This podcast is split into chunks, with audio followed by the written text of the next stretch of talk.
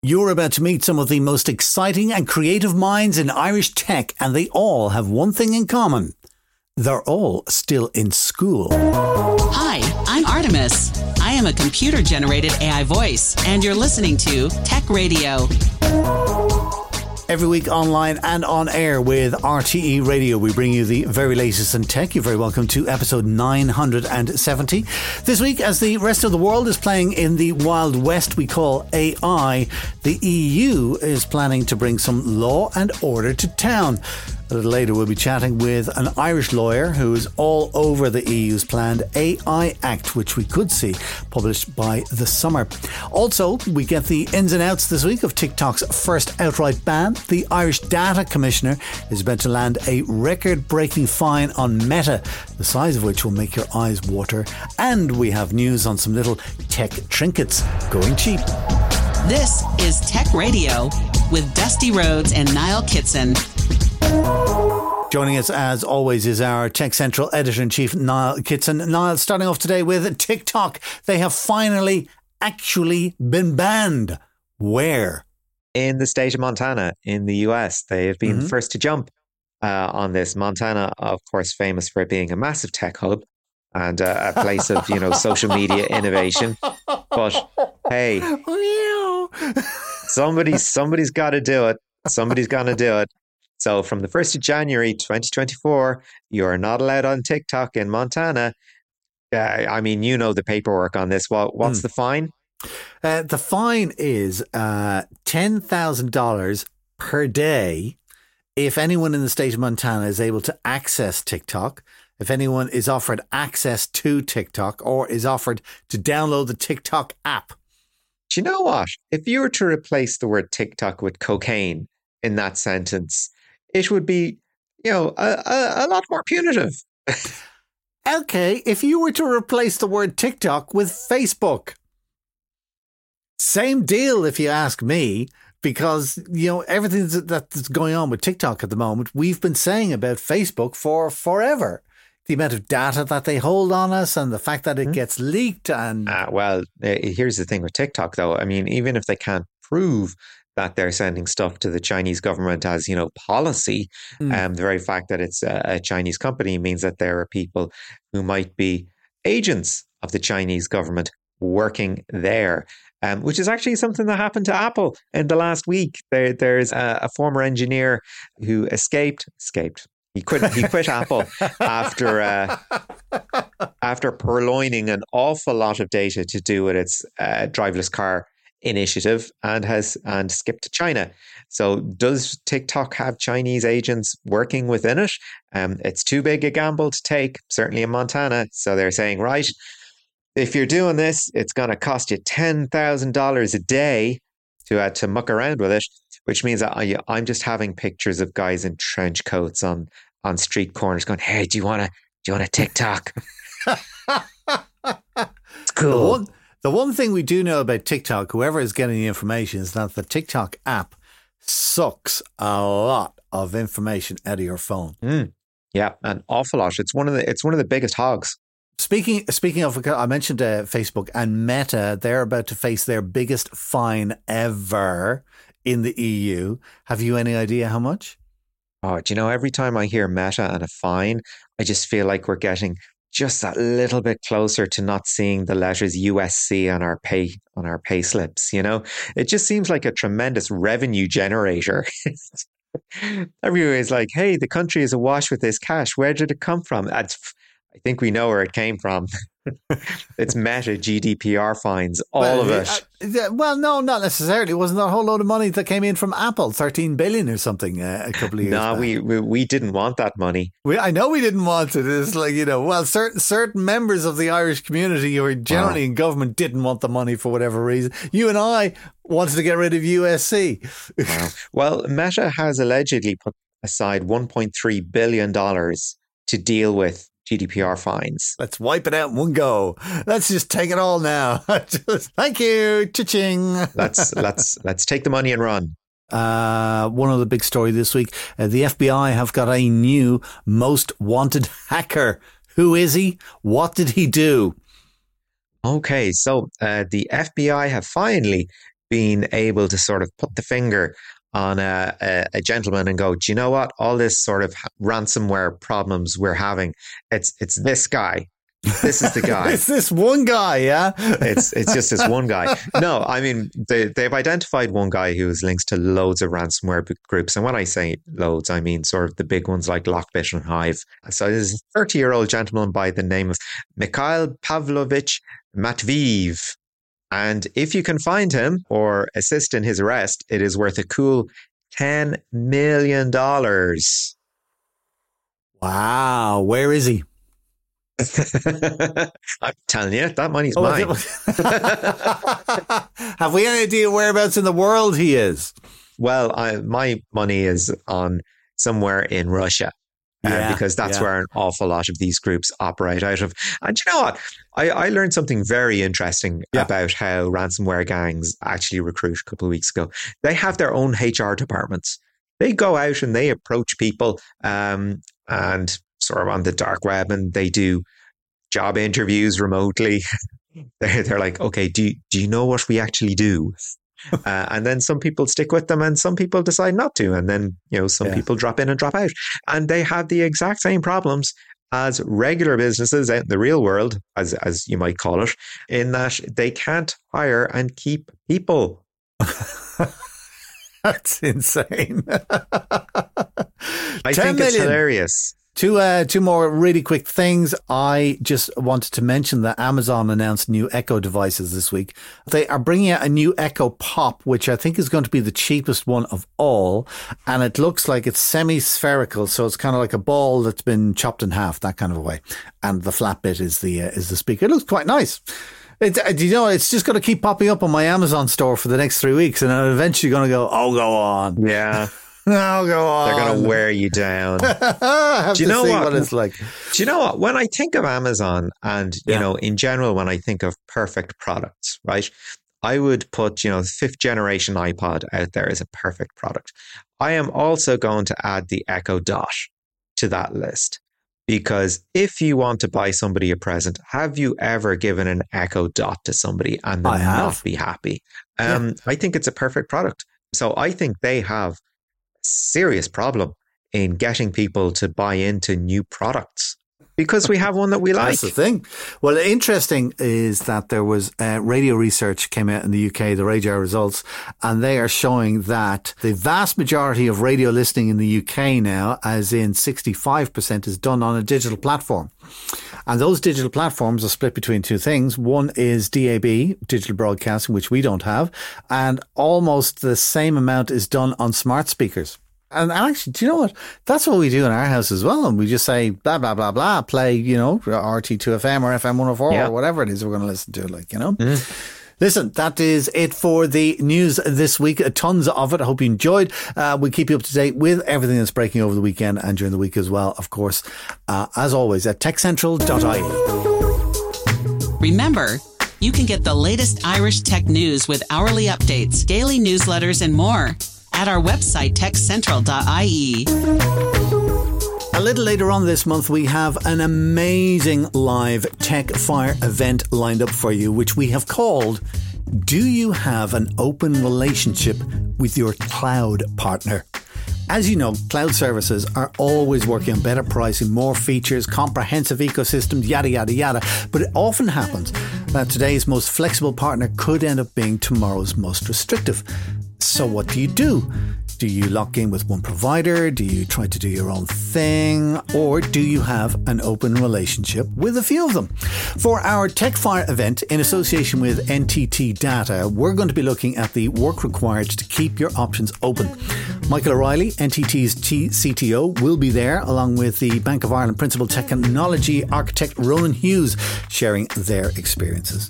Best thing of all this, it's an online event and it's absolutely free. To get the link to join in, just search search for Tech Fire online or go directly to our website at techcentral.ie. All right, let's go for our idea of the week this week. And this week, of all things, it's inspired by a funeral. Um, one of my uncles passed away during the week, and I had to go to the funeral. And I was just remembering a conversation that we had with one of the young scientists at the uh, BT Young Scientists exhibition back in January. And it was a brilliant idea that that kid had for putting something technical on headstones that could change everything. Take a listen any Trekkie fans out there will remember the uh, the funeral of Tasha Yar, where she uh, had a nice little hologram telling everyone what she thought of them and how well they would be doing in life. And I guess we have a contemporary solution to that kind of thing through QR codes. So I'm here with the chaps from Borris Community College in Tipperary. Uh, so tell me all about the project. So uh, your name first. I'm Barry Egan. And I'm Keen Hayes. So Barry, where did the idea for the uh, for the project come from? I gather you're not Star Trek fans. Uh, so basically, I was in a graveyard one day visiting my granny, and I was with my father, and he said basically it would be a great idea to have something on the gravestone to find information about the person. So we decided a QR code that could link to a website would be a good idea, and you could find information about the person or leave a message. So is this sort of a combination of a, a blog and, and sort of a, a guest book? Uh, yeah, it's it's a biography basically. You could we have examples here that are kind of short of fictional people, but in realistically you can make very long stories you could tell stories about their past and what they like to do where they're from and all sorts so a biography of the person is what we would describe it as sounds like a, a, great potential for adding detail perhaps for yeah. relatives looking to track down people that they'd lost touch yeah. with uh, or hadn't found. So, what's the response been like so far? Well, I suppose we kind of made it so it could help people mourn the loss of a loved one. And people are really loving the idea that have come and seen it today. So yeah, that's that's the main things people are thinking. QR codes for headstones, our idea of the week from just two of the students that we met at the RDS last January at the BT Young Scientist exhibition. You can hear that entire episode on our podcast feed. It's episode 952 from the 14th of January, and it's absolutely brilliant, brimming with ideas. Check it out wherever you get your podcasts. This is Tech Radio from TechCentral.ie. Get every episode of Tech Radio by clicking follow on your podcast player right now. For the past few weeks, we've been covering the best and worst of AI, artificial intelligence.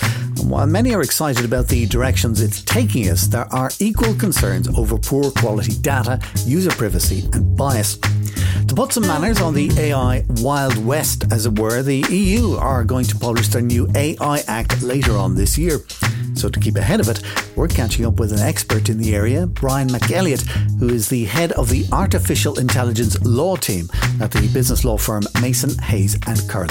He had a chat with Niall Kitson about what it's going to mean for consumers and who will be left holding the bag when it comes to enforcing it. So Europe is finally getting in on the act of AI regulation with the uh, EU Artificial Intelligence Act. Now, is this an example of Europe again having the back of the consumer, or is it Europe trying to solve problems that maybe have been in existence for years without being able to deal with contemporary technologies like generative AI? Um, it's a little bit of a few things, and, and that touches on some of it, now. Um, this the genesis of this whole thing actually goes back to about 2017, 2018, when the EU set up a specialist group called the High Level Expert Group, and they were essentially tasked with coming up with, you know, a framework for the regulation of AI based on two specific criteria. One is to drive the EU in the direction of what will be trustworthy AI. So that goes to your first point there about, you know, having the consumer at the heart of its plans and ensuring that the consumer has trust in the AI that will be deployed in the EU. And the second part of it was an innovation piece, you know, to simultaneously drive innovation in this sector in the EU. Now, where we've ended up is with a draft Artificial Intelligence Act that's currently uh, about two thirds, approximately two thirds the way through its legislative process. And it certainly does have the consumer at its heart. but the second piece around innovation is actually quite up in the air at the moment. There's a lot of um, skepticism, I would say, with regard to this very direct regulation um, in some way possibly hindering innovation in the EU. And what you would do in this case is maybe contrast it with what's happening in the UK and what's happening in the US. And it kind of answers another part of your question there to, you know, where does the EU sit when it comes to the regulation of AI? Are we lagging? Um, I think it's always the case that with high end technology, the law to an extent will lag the technology. Um, but that's not to say that, you know, big picture aspects of a regulation will cover those. But in the global sense, it's the EU that's actually to the forefront of grasping the nettle here and um, seeking to regulate AI directly. The UK published um, a white paper last week. And in that white paper, they, they said that they're going to take a more kind of business centric, light touch approach to the regulation of AI. And the US has spoken a lot and has issued some papers um, and some draft bills in the area, but they have not really set out any significant intention to regulate AI. So, as things stand, the EU is at the forefront of setting a sort of um, global standard, global gold standard when it comes to the regulation of AI with the consumer um, at its heart. Um, so, if you like, um, they the EU feels um, that they are, you know, getting out there and getting out there in front of the technology as best they can and regulating it. That's uh, such an important point that Europe has always been very good at in terms of putting the consumer first. Um, the sort of the business first approach is kind of um, expected in the UK, given the, the effects and the ongoing effects of Brexit. When it comes to academic endeavor, where you're expecting people to be on the bleeding edge, are you noticing any particular pushback? I mean, we're going to assume that there will be pushback against regulation from the business sector because, you know, the business sector doesn't like regulation in general. However, what about academia? What has been the response like there? It, it's funny you bring that up, you know, because um, the, the response from academia in some cases has been that the regulation doesn't go far enough. Um, there are two, uh, let's say, advocates within the EU who are running the process for the EU at the moment. Um, and let's say one is kind of notionally tilted towards the left and one is tilted towards the right in, let's say, their beliefs or their political backgrounds. Um, and the advocates who would be behind the, the party on the left um, would be pushing for more stringent um, aspects to be introduced into the legislation. Um, and not, not all academics sh- share that particular view. Um, a lot of them focus in on, well, from what I've read anyway, I won't say I've seen everything, but a, a lot of them will focus in on the potential for harm um, that might be brought about by AI in the future because, you know, to all intents and purposes, we're looking at some, you know, early stage um, applications of the technology. Um, and, you know, the recent explosion of generative AI in particular, uh, and um, applications like ChatGPT are bringing the potential for issues with the technology um, to the fore. And it's really coming um, part of the consciousness of uh, people at the moment, and you're seeing it across all the press. Um, uh, but I suppose if, if kind of reflect back on the the journey of the legislation so far, in just before I think the act itself was published, there was a consultation done, and the consultation went out to everyone. And so you had, I think it was about in the region of fifteen hundred papers came back, um, and you would have had papers from big tech, you would have papers from the universities, you would have had papers from SMEs, and you would have had papers from individuals and academics indeed. And the funny thing about it is, is that the overall response was that vast majority appeared to agree with the concept being adopted by the EU, which was this risk based approach to the regulation of AI. There was a lot of disagreement around the edges, and there continues to be a significant amount of disagreement um, at Parliament level. Apparently, they've said there's never been a piece of legislation that's gone through the EU with so many changes being requested at each stage of its process. A couple of thousand, I believe, is the, the current um, request of changes going through. So you can see it's quite contentious. And, and why would it not be? I mean, we're, we're on the cusp of, you know, something new and very significant. Um, so you have to expect, I suppose, that there will be significant debate. That notion of the risk based approach naturally sort of brings to mind sort of that first wave of AI where you have Excel macros and it's it's all very shiny and very exciting, uh, up to today where again we we have generative AI, we have art that never uh, you know came, into contact with humans. We've got marketing plans again that never you know were vetted by a, a human editor. How does how is risk actually defined uh, according to the EU? Yeah, it's a very good question, and and you know, the the regulation on the face of it, it's called the AI Act, but it's a regulation, and for your listeners, what that means is that it will once it's passed into law and has effect, it will be directly effective in all the 27 member states.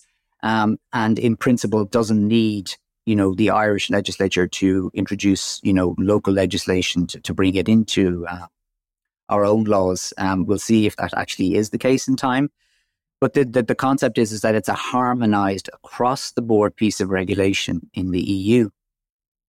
And while it is supposed to be what's known as a horizontal regulation, in that it goes right across the technology and should regulate every piece of the technology, the real meat of this legislation um, is aimed at something called high risk AI. And high risk AI is defined by reference to categories of use or intended use of AI. And it's broken out into two schedules or annexes in the legislation.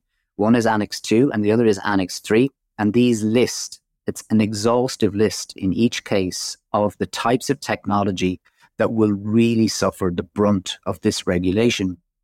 Now, in Annex 2, um, what I kind of anecdotally refer to as like the products piece, um, where you have physical products which will contain AI, which will be regulated as high risk. And examples will be things like medical devices, in vitro medical devices, toys, machinery, lifts, things like that.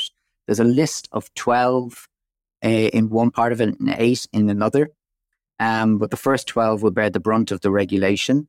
Um, and the key thing, I guess, for for users of those technology um, and the creators behind those technology is that bef- once this act comes into force, before they can put their, let's say, medical device containing AI onto the market, they have to go through a regulatory clearance project and seek approval from a regulator before the product will be allowed onto the market.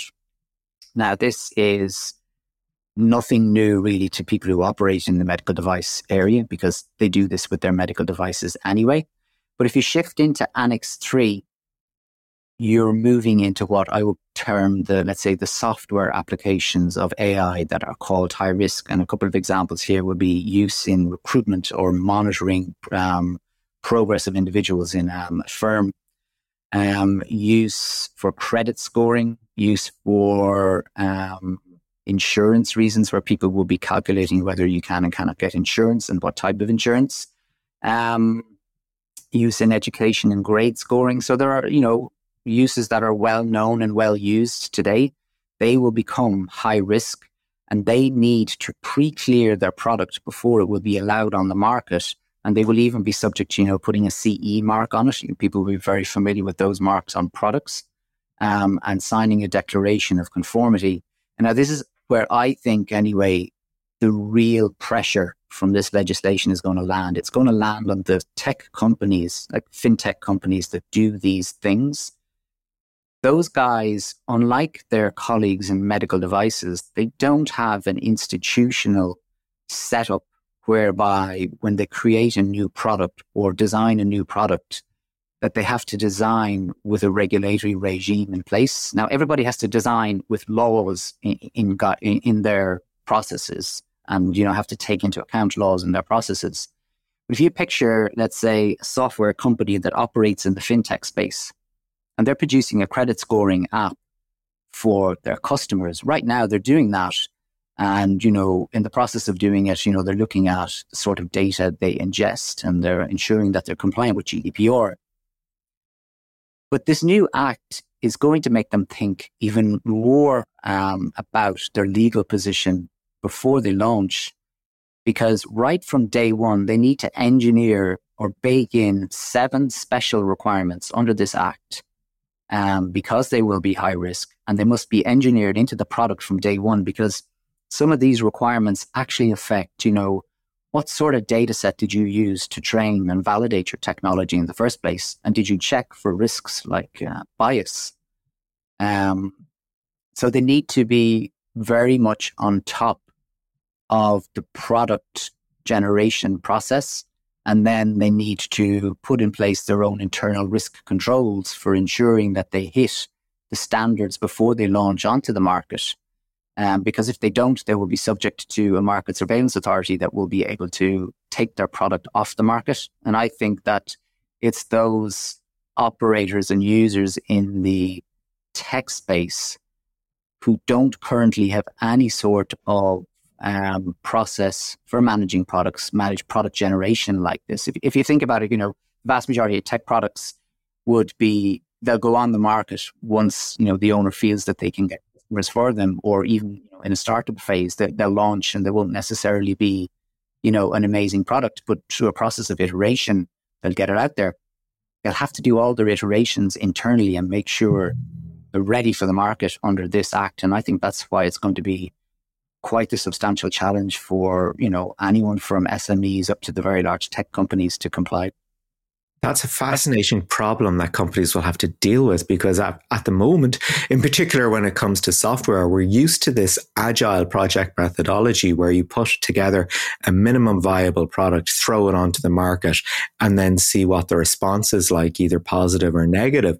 So now we're going into a phase where we will have to use to AI, we will have to use AI to test projects and products internally before getting them to market, which presents two eternal problems for AI, which is the quality of the data and potential bias in interpretation. Absolutely. And that's one of the seven key requirements under the AI Act is that you need to essentially, kind of sum it up, you need to essentially be aware of the risk of using your product in your intended use market um, so you need to be able to think about, well, if I have, you know, this particular data set and my data set was, let's say, um, it was gathered on the basis of, you know, a particular population in the EU and I've based it on that, then you need to think to yourself, well, if I deploy that machine making those decisions, um, let's say in a recruitment market in a completely different culture and space, will it perform or will it actually um, produce um, risky outcomes? So it's not that you um, will always, let's say, have to adjust your data set. It's just that you will need to think long and hard about what is your intended use of the product, who will be using the product, and based on you know the steps you took even on day one to train your product, if it's a, these sort of ML products, um, is it is it suitable, or actually are there significant risks to using this? Um, not because the tech isn't good. The tech could be amazing. It's just what it's been fed at day one may not be suitable for use with the users you have, you know, in years two, three, and four, or what you're intending to use it in. Absolutely. Um, it's that old thing of you know the the housewife in in Des Moines. If that's who the product is for and they can use it, well then it's successful. If you're testing it in a sort of a, a, the tech sector in San Francisco, you're not going to get a reliable impression of what the product is and what it can do. Yeah, and and and it, it's it's great you kind of raise that that kind of Des Moines example in that you know you're talking about a worldwide product, and this is where I think you know significant challenge will arise for um, product creators in that if let's say for instance you have like a, a, medical imaging ai product and you're based out of the valley california um, and that's your only office but if you're intending to use it um, in the EU, once this act lands, you're going to be caught by this piece of legislation. So that, um, I suppose, uh, excuse, if you might like to put it, um, of, well, you know, I'm not located in the EU, it's not to do with me. The thing is that if you sell this product in the EU, you are going to be caught by this legislation, and therefore you're going to need to think about um, what it is regarding all these seven requirements that I can ensure my product is up to standard. And for, I guess, a lot of people, that will be, you know, a re-engineering project um, in due course, um, which will be an absolute pain. Um, because we all know the difficulties of um, dealing with some of this technology when it comes to trying to find out what it is it's doing. Um, can you go back and re-engineer changes to it? In fairness, like I've worked with a whole bunch of data scientists, and um, those guys are incredibly smart, and I don't doubt their ability to do everything that's asked of them under this um, legislation. It's just that it takes time and effort, and it introduces processes into their own model processes which they don't have already, and it's just going to be such a challenge for them. On that point of processes, then, we have to look at who's actually going to enforce this. I mean, we already know that our data protection commissioner is uh, absolutely swamped with uh, complaints very often against large tech companies with very deep pockets capable of dragging uh, legal actions through the courts for an awful long time. So do we need a new office to deal with this problem, or is this going to be something that's tacked on to an existing regulator? It's going to be multiple regulators, is the answer. Um, so, if, if you go back to earlier in our conversation, I spoke about two different annexes to the legislation one kind of a product type, and the other a software type uses. For the product type uses, like the medical devices and the toys and the machinery, etc., they already have a regulator that regulates their products before they go on the market. And that regulator will also be their regulator under this piece of legislation. So if you like, take the example of a medical device. I am, let's say, part of a company that produces medical devices, and I know on day one producing a new product, I'm aiming for a target date of launch. And as part of that, I'm going to spend probably 12 months dealing with um, my compliance regime. Now, what I'm going to have to do is introduce a new section to my compliance regime for this AI Act. But the flip side of it is, is that my regulator, who today has no experience or very little experience of AI, is going to have to introduce the review process that mirrors my own application process. So the what's in in Ireland is called HPRA. They um, they are one of the bodies responsible for um, the regulation of medical devices, or sorry, conformity assessments, um, they're going to have to look around themselves and go, well, I need new budget. I need new expertise. And, you know, tell me who exactly is qualified to come onto my team as a regulator and look at this technology from the perspective of the AI Act and be expert in artificial intelligence and help me with my review of these products. That's one issue. The second issue then is where you move into Annex 3, which is software type application. So, you know, the the grading of technology, the use in recruitment, credit scoring, fintech, all those sort of uses. Current kind of um, anecdotal chat is that the data protection commissioner is going to be asked to take this role. Now, it, it's not set in stone just yet, um, but I guess because a lot of these types of technologies are data heavy, you know, maybe there's a, a logical step there of joining the dots. Um, but the data protection commissioner is going to have the exact same issues. Excuse me. The data protection commissioner is going to need to hire people who are experts in this type of technology. The data protection commissioner is going to need significant investments in budgets and resources to be able to deal with this sort of a review. Um, because again, it's a it's a pre-market approval process.